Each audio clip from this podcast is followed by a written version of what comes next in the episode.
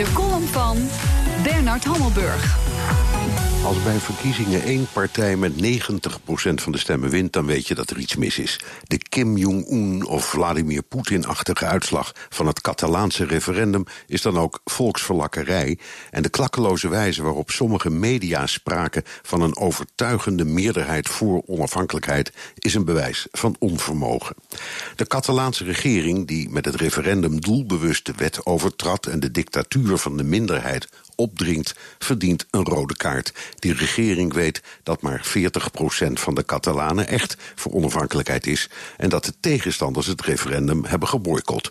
Intimidatie van tegenstanders, zoals gisteren... toen werkwilligen uit angst toch maar meededen aan een algemene staking... geeft deze hele episode een luguber karakter.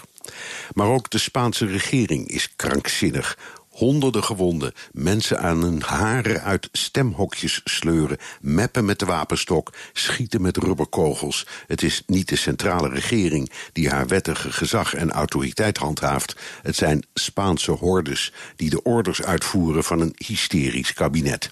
De Europese Unie kon niet anders dan de Spaanse regering steunen, maar tandenknarsend en schoorvoetend. En ook in Brussel is de verbijstering groot.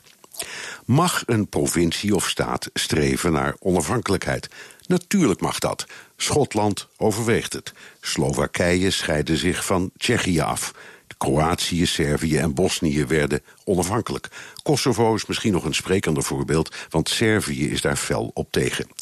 Catalanen hebben cultureel een punt en ook economisch, want ze trekken de financiële kar voor heel Spanje, net als in België, waar Vlaanderen Wallonië financieel overeind houdt. Juist daarom is het zo ernstig dat de waarheid wordt weggedrukt.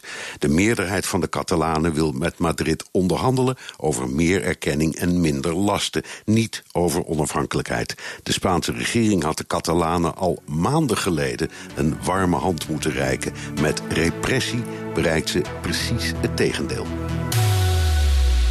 De column van Bernard Hammelburg lees en luister je terug op bnr.nl en in de BNR-app. Bij BNR ben je altijd als eerste op de hoogte van het laatste nieuws. Luister dagelijks live via internet. Jelle Maasbach. Wesley Weert. We zijn er voor je met het leukste, opvallendste, maar natuurlijk ook het belangrijkste nieuws. Tijdens de presentatie van die halfjaarcijfers toen die beurskoers in elkaar kukkelde. BNR Beurs. Voor de slimme belegger. Blijf scherp en mis niets.